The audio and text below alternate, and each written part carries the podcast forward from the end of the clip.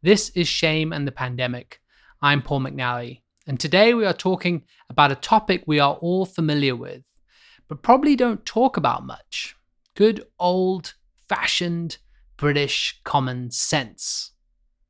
Here's a clip of Boris Johnson on the 11th of May, 2020. And I think what the British people understand is that this is the moment for the whole country to come together and to obey those rules and to apply their common sense in the application of those rules. Boris starts talking about common sense um, at the same time as he is uh, trying to roll back on some of these kind of um, stricter lockdown or quarantine measures. In the podcast studio today at Exeter University is Dr. Fred Cooper.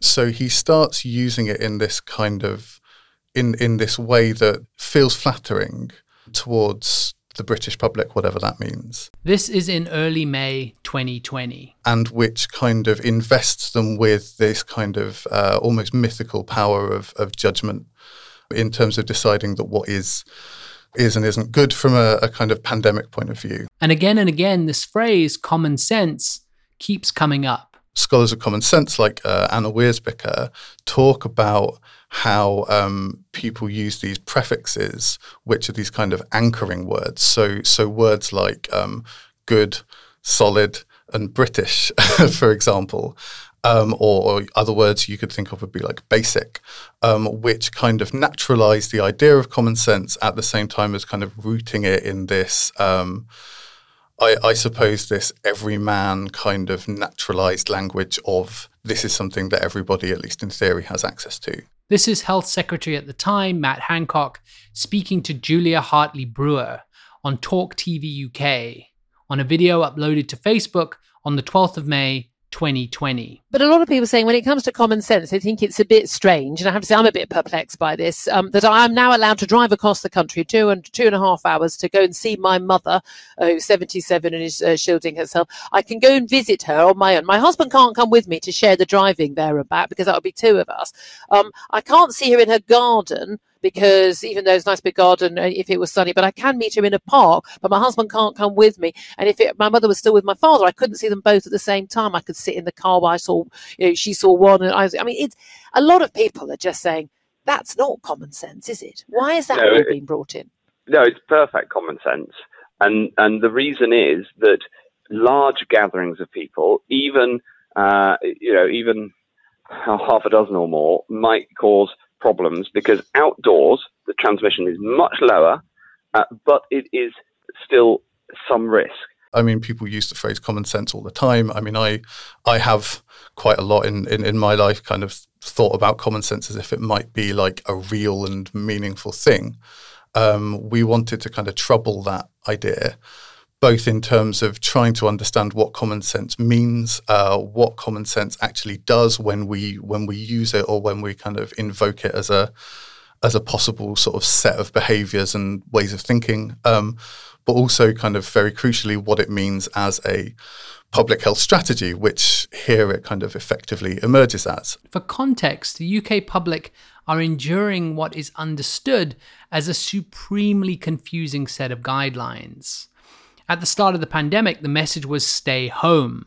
Simple enough. And then common sense comes along at precisely the time that the message changes to stay alert. Which, of course, you know, is, is widely interpreted to mean more or less nothing. Um, and so, in, in the context of this shift from a kind of relatively clear public health guideline to an incredibly unclear one, common sense becomes I suppose the toolkit that ordinary people and good pandemic citizens are expected to use uh, in order to um, decide for themselves what is good and responsible behavior. You might be wondering at this point what any of this has to do with shame.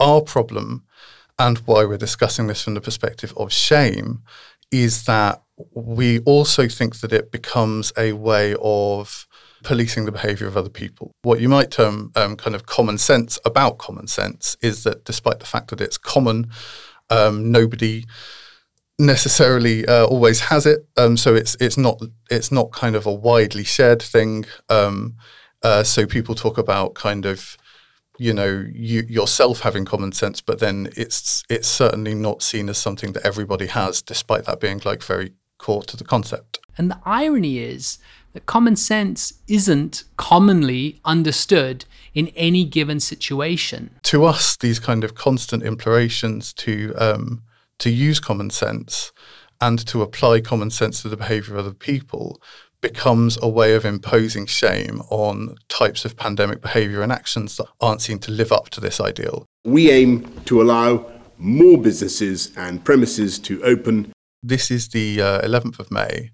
And I mean, it's not this kind of vast de escalation of quarantine measures. It's, it's really a kind of like partial rowing back to allow people a, f- a few more freedoms. Including potentially uh, those offering uh, personal care, such as leisure facilities, public places and, and places of worship. And Boris is very much kind of like trying to tell the British people or or kind of trying to say that he kind of trusts them to get it right. In some ways, um, trying to kind of shift the emphasis away from what the government does and, and particular failures there uh, onto everyday behaviour. Then he starts talking about common sense, and how he does it is really revealing. So he starts saying things like uh, the new guidance is perfectly obvious, which frankly it isn't, um, and that the public understand exactly what we're trying to do, which doesn't really seem to be the case either. Johnson says that he understands that this is a time for the whole country to come together, obey the rules, and apply common sense in the application of these rules. Uh, he says that I know the British public will continue to help the police and everybody to enforce the rules. Um, I find this like a really interesting statement to make, right? Because it's in that it, it kind of doesn't stay about applying common sense to your own actions. It becomes about thinking very clearly about what other people are doing. There's a kind of an atmosphere of surveillance that comes out of this kind of language. This isn't a neighborly friendly act. In fact, it's an injunction to shame. And Johnson keeps attaching this word British whenever he talks about common sense. It's also quite interesting, I think, the word British in terms of thinking about who might and might not be excluded from the idea of common sense to begin with and who this kind of sense is common amongst anyway. It's hard not to think about Jacob Rees Mogg's comments that some of the people who died in, in the Grenfell Tower fire uh, might have survived if they'd applied common sense um, rather than uh, kind of just going along with what the fire brigade had told them to do. Then leader of the House of Commons and Lord President of the Council, Jacob Rees-Mogg, was criticised for trying to imply that common sense was fundamentally British, and the people of colour in Grenfell Tower were not really able to access that. Johnson is starting this kind of process of winding back um, these kind of strict strict measures of quarantine, which he he was always kind of like deeply reluctant to do. It, it felt like, um, and and this is kind of one of the many criticisms of his early handling of the pandemic is that even when all of the advice was there and other countries in Europe were shutting down, uh, he was too slow. When he is kind of paring those back, it becomes about common sense as a way of um, making this about public action rather than, than state action. People tend to think of common sense as this fund of insights and practical knowledge about how the world works and how to interact with the world. A common, knowable world. These actions can include not putting your hand in a flame, or even when you're walking down the street and someone is approaching, do you move left or right to avoid them? I can never get that one right. I tend to think it should be left because we drive on the left. But then that is a motorist's common sense and may not occur to someone who does not drive. I mean, I suppose there are there are kind of several critical takes on common sense. I mean, I think one of the really interesting things is that actually in everyday life, common sense is really more likely to appear as an idea or as something that people talk about in moments of like confusion, tension, or conflict. So uh, if I'm if I'm you know kind of going about my life successfully using my common sense, I don't think of myself as using common sense. Common sense really appears, I think, when somebody has fallen short of it. I mean, most people will use the phrase common sense when they're kind of critiquing something, whether it's the behavior of like a family member or friend, kind of the like just use your common sense or why didn't you use your common sense, um, or or when it's kind of being used to think about um, most most generally the kind of behavior of people who are seen to be elite or out of touch. So, like for example, why isn't the government using their common sense in doing this, this, or this? So, although it is unifying, common sense is a language of tension. It begins to become clear that there is no thing called common sense. It's not a thing of substance. It's not a fund that people can tap into. It's not a bank that we can, you know, withdraw from. It's not, it, you know, it's not any of these different kind of laboured metaphors. It's not, it's not a real and meaningful communal good. It is something that people say when they want a certain effect to to happen.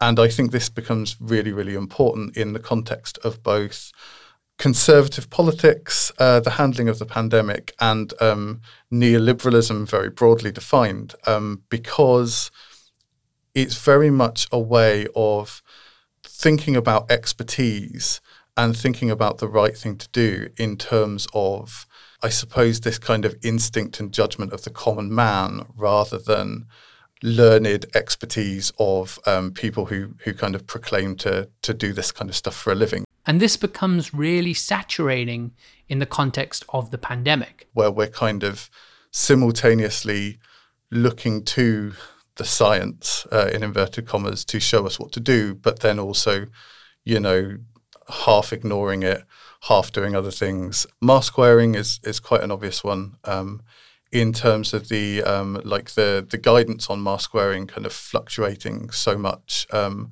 the I suppose kind of like public symbolism of wearing a mask has changed quite a lot during the pandemic. So really at the start of the pandemic, it was seen very much as like a signifier of illness, like I'm wearing this mask because I'm sick, um, and in some ways becomes like stigmatized for that. So there's always going to be like a hardcore of non-mask wearers and a hardcore of mask wearers at all times. But but kind of in the middle, there's this kind of quite changeable group. And common sense seems to be quite intertwined with whether people wear masks or not. Because if everyone's wearing a mask, it feels like common sense to do it. But the fewer people who wear them, I think that kind of has this kind of rolling effect because you start thinking, well, if no one else is going to bother, why should I do this kind of uncomfortable and strange thing that still isn't familiar to me even after several years? People have their own moral economies, which are completely grounded in their ideas of common sense.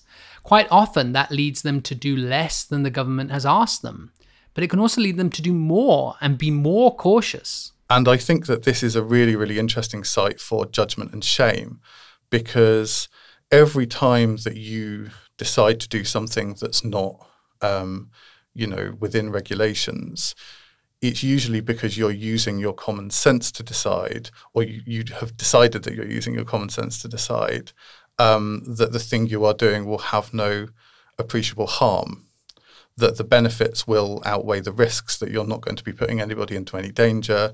You know, that kind of, oh, I'll, you know, I think I might have caught COVID, but I'll, I'll nip into the shop for five minutes because we really need this and I'll keep my mask on and I'll stay away from everyone is something that might seem completely reasonable to somebody and then might seem kind of like this real um, you know, kind of uh, offense against these kind of communal codes of like health and decency to another person.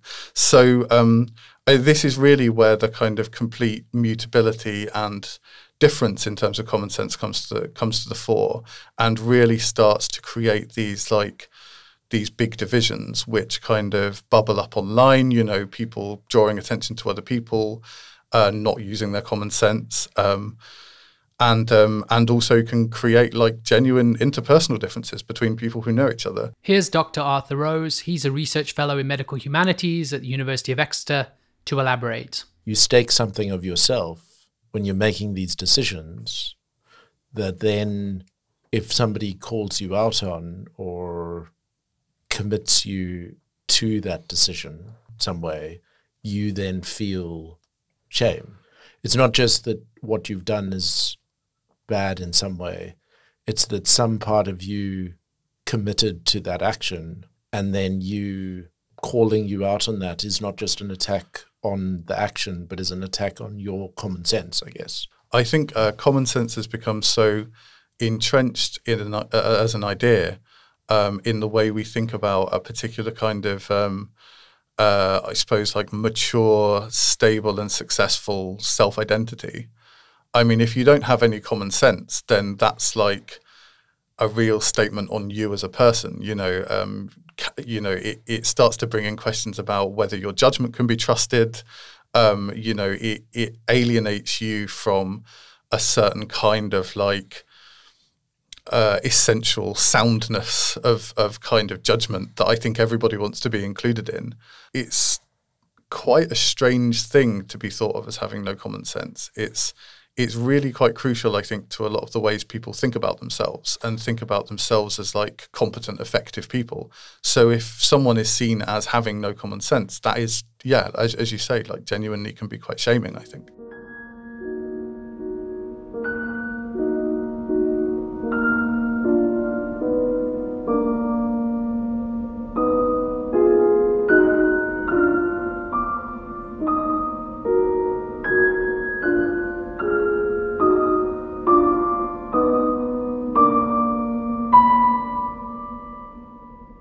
If you're in a society where suddenly, or not so suddenly, the expectation is that individuals will have to answer for structural issues, and you combine that with a situation in which people aren't sure what to do, and a government response that says, This is what you have to do but actually we're not going to say you have to do it. We're just going to suggest that this is what you probably should do. People are going to interpret that differently and then when people encounter each other um, and there's a crack between them in terms of what they're both expecting of each other socially they will fill that crack with shame.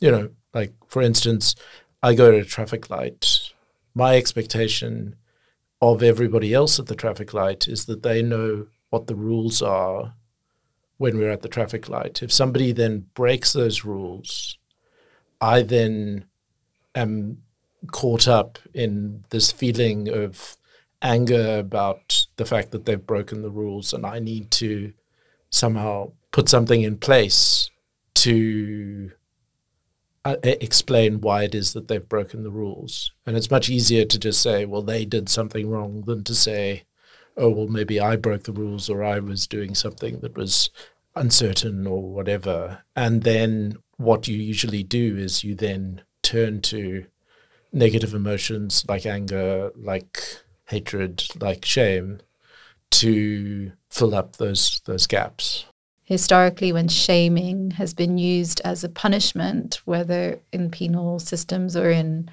jurisprudence. This is Professor Luna Dolezal. You'll remember her from our previous episodes. She's an associate professor in philosophy and medical humanities at the University of Exeter. Because it is a punishment. Shaming feels bad, feeling shamed, being singled out in a community, it, uh, the damage to your reputation, to your status, all of those things is bad but it's also used because it's a deterrent so that if you know you know you won't do it again because you the, the idea is that you won't do it again because you you're afraid of being shamed again or you won't do it at all because you're afraid of shame. We can think of shame as not just an emotion or related to the action of shaming, but as an interpersonal dynamic that gets set up through a set of practices and expectations that people are or aren't meeting thinking about like the first UK lockdown, which happened very suddenly. I mean, everyone kind of expected it to be coming, but then it happened very suddenly. And the guidance was stay at home. So that presupposed a whole range of social and economic factors that kind of represented, let's say, middle class people who who had stable homes that they could stay in, um, and had, you know, the the resources and the kind of lifestyle and circumstances that meant that kind of thing was tolerable or even possible. And for people who, like, let's say, didn't have outdoor spaces or were homeless or had other, you know, living with domestic violence or you know, ra- you know, vulnerable people who needed to be shielding, like that that that homogenizing injunction, stay at home, might not have been a possibility, and then those people may have you know had to break the rules or transgress out of necessity, but then we're then open to shame and shaming because they didn't fit into this really narrow expectation that the stay at home injunction required. It kind of flattened out a whole range of experiences and circumstances into something very, very um, heteronormative and middle class, which was that you live in a home with your family and you can close the door and stay there. Here is Arthur again. Because one of our kind of interests is why did terms like COVIDiot take off and why were they so kind of prevalent and why were they so effective as words, right? And and um, you know the one aspect of the stay-at-home injunction was that it flattened out individual experiences, that there were vulnerable people who were placed into situations that made them even more vulnerable. But the the flip side of that was that of course stay at home was a very clear injunction. And one thing that came out of some of the linguistic work that was done in response to COVID tracking, particularly the use of hashtags and terms in tweets that were um, tweeted um, in over the first year of the pandemic was that COVIDiot surged or spiked on the day that they changed the injunction from stay at home to the much more nebulous stay alert, the 10th of May. One can't say that that the change was fixed to the injunction, but in on that day, what the surge was was not just tweets saying COVIDiot, but there were also hashtags that were around lockdown, that were around stay at home, that were around don't be a COVIDiot, that were around keeping a stay at home mentality going, even though the government guideline changed. Well, I think that's an example of how kind of muddy public health messaging or communications led to this shaming phenomena. So what does stay alert mean? And also stay alert. Stay alert of what? Stay alert of the virus. Where's the virus? Virus is in other people. Stay alert of other people. So there's already this antagonistic relationship to others, putting the the emphasis on individuals and their actions. So individual focused, behavior focused campaigns are ineffective, um, especially for things like obesity. And thinking about shaming used as a in punitive practices so in the US, there's a kind of revival, or there has been a revival of using shaming instead of incarceration, for instance. And the reasons for that are multiple. One of them is it's just cheaper to plonk someone in front of the Walmart where they stole with an A frame saying, I stole from Walmart, and get them to stand there for two weeks than it is to put them in jail for two weeks. Um, and and then of course it's like a punishment, but it's also a deterrent. But there's evidence that this doesn't work. So that shaming people who are probably already quite disadvantaged in a community, probably coming from a lower socioeconomic status, from a marginalized racial group, all of those things, just shaming them is is going to further entrench, like, you know, the negative affects that they may already be experiencing, being positioned in society in that way. So there's plenty of evidence that it's not effective, um, but there's for some reason quite a lot of enthusiasm about using shaming i think because intuitively you think it should work. And it's you know it's like intuitively it feels like the right people deserve it. You know it's the right thing to do. The evidence is really clear that it's not effective that it doesn't work. It often misfires or backfires. It often harms more than it does good. And and i think it's understandable that on a personal or community level that might not be apparent or you know you know you don't have access to that kind of evidence but for a body like public health england or the department of health and social care like th- this should be known this should be it, it it should be a well um, well known idea that using shaming as the affective driver of a public health intervention is going to be largely ineffective. Next, we go back to Fred to elaborate on this term, COVIDiot. Which is this kind of contraction between COVID and, and idiot, as, as you might expect. Here's a clip by British Asian Puppets uploaded to YouTube on the 12th of April 2020. This is an urgent health warning. While most of us are heeding government directives to self isolate and avoid contact, there are others who are blatantly disregarding the rules. Who are these COVIDiots? Partying and messing around without any consideration to the consequences. Let's look at what could happen to a typical COVIDiot.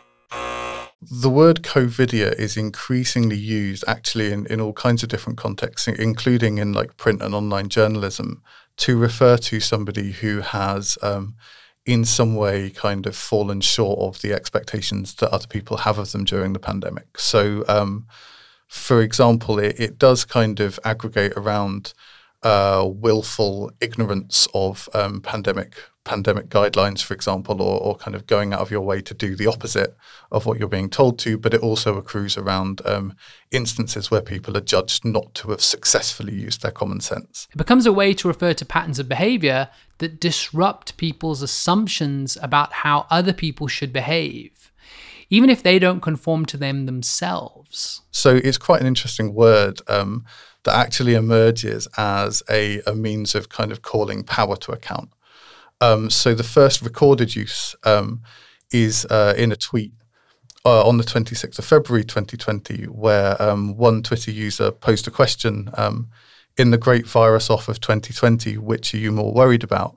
And one person replied uh, with a single word, COVIDiot 45, uh, 45 referring to Donald Trump as uh, the 45th president of the United States. So it starts out as a means of shaming like an inadequate political response, um, obviously kind of all bound up in this liberal narrative of, of Trump as, as being a stupid man. You know, there are all sorts of instances of, you know, questions over whether he can read, for example, um, which uh, conveniently ignore his his malevolence um, in favor of uh, in favor of going after his um, supposed mental faculties. Kind of a you know, fairly familiar tactic if you think about uh, George George Bush Jr. for example as well. Um, so this starts out as a way of calling government responses into account, but then very very rapidly becomes a kind of language of just calling very very ordinary people to account for their um, their supposed kind of missteps and misactions. So people start to become branded as COVIDiots. This happens as well around kind of, you know, instances of people kind of going out to the beach later in the summer, individual instances of, um, you know, people who are caught breaking lockdown regulations and like fined or, or kind of, um, fined or cautioned by the police uh, that then make their way into like local and, and national newspapers. Um, it, it, also kind of that that function of calling power to account does continue. So you see a kind of rise in um, in Twitter use of the word COVIDiot uh, around particular government actions. So like Johnson is is routinely called a COVIDiot by by critics, um, and then you also see it as um, as the kind of mass vaccine rollout happens um, in in kind of mostly 2021 uh, you see it being used as a way of of shaming people who who don't immediately take up the vaccine or who who for whatever reason decide not to have it. So it has this kind of long and mutable lineage as a way of casting shame within the pandemic. There is a kind of symmetry between calling someone out on their common sense and being branded a COVIDiot. There are some instances where the two don't necessarily align. Like some some people are kind of like very clearly identified as kind of doing what they want. And so it's idiot is being used as a kind of a pejorative word for someone who is being like willfully selfish. But actually, in the vast majority of cases, it's really about a failure to exercise common sense. And it's about a failure to exercise common sense in a context where that failure to exercise common sense has become publicly visible.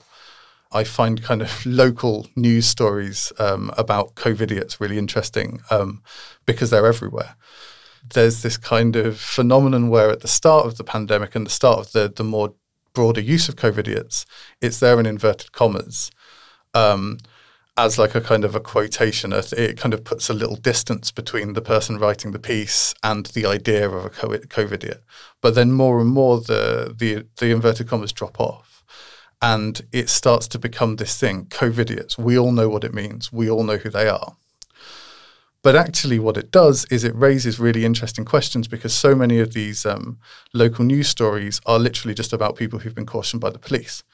And that's the mechanism by which they become called to public attention. That's how they become visible, right? That's that's why we know about these COVIDiots as opposed to all of the other people who contravene, you know, lockdown regulations without, you know, anyone ever knowing about it. And so it kind of becomes this dynamic that's actually really about power and about the kind of people who can be plausible if confronted about their behavior as we talk about in a in a kind of another episode of this of this podcast about um, about racialized anxieties about who is using what kinds of space, how and where. And we know that kind of policing of ethnic minorities has been particularly harsh during the pandemic, um, with uh, police much more likely to start thinking about contraventions of of lockdown regulations and to be more punitive in their approach um, when people aren't white. Um, so it's all kind of bundled up into actually a really, really complex and power laden question of who can convince a policeman or policewoman that what they are doing is reasonable. And so, what then becomes about stupidity or covidiocy is actually completely bound up in these power relations and is really deeply uh, unequally represented and experienced. And so, I think what's really notable in some of the the discourses on common sense is that they really ebb and flow, right? So they're they're always really talked up when the government is retreating from a strict position of quarantine. And then as things are worsening and it looks like there might be, um, you know, harsher measures on the horizon, nobody's really trying to talk to you about common sense anymore. So it's there's almost a kind of like boom and bust of the the rhetoric that's being used. And it's really clear that when it doesn't serve a purpose, it's very much like quickly jettisoned.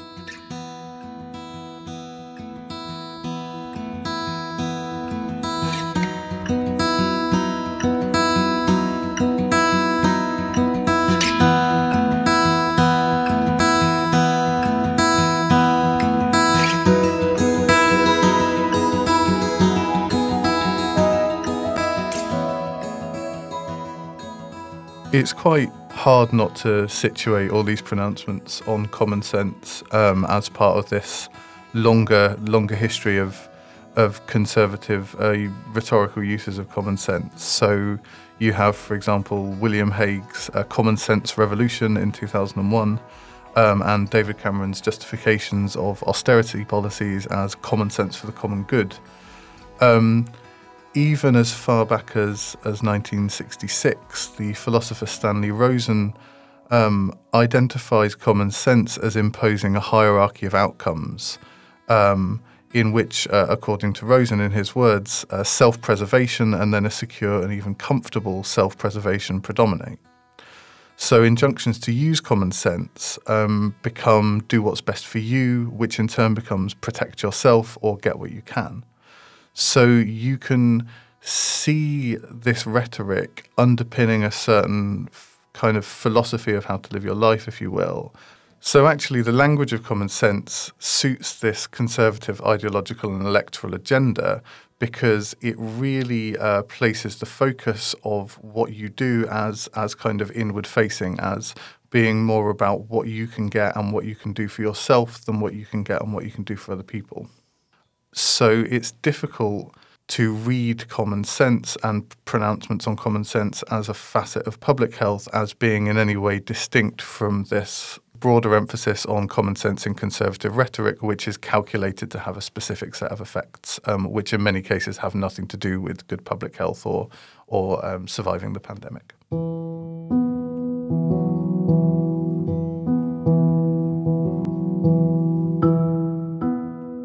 Been listening to Shame and the Pandemic.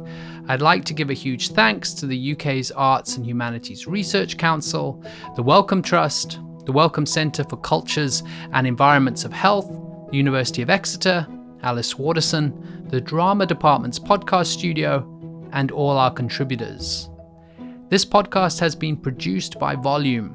I'm Paul McNally. See you next time.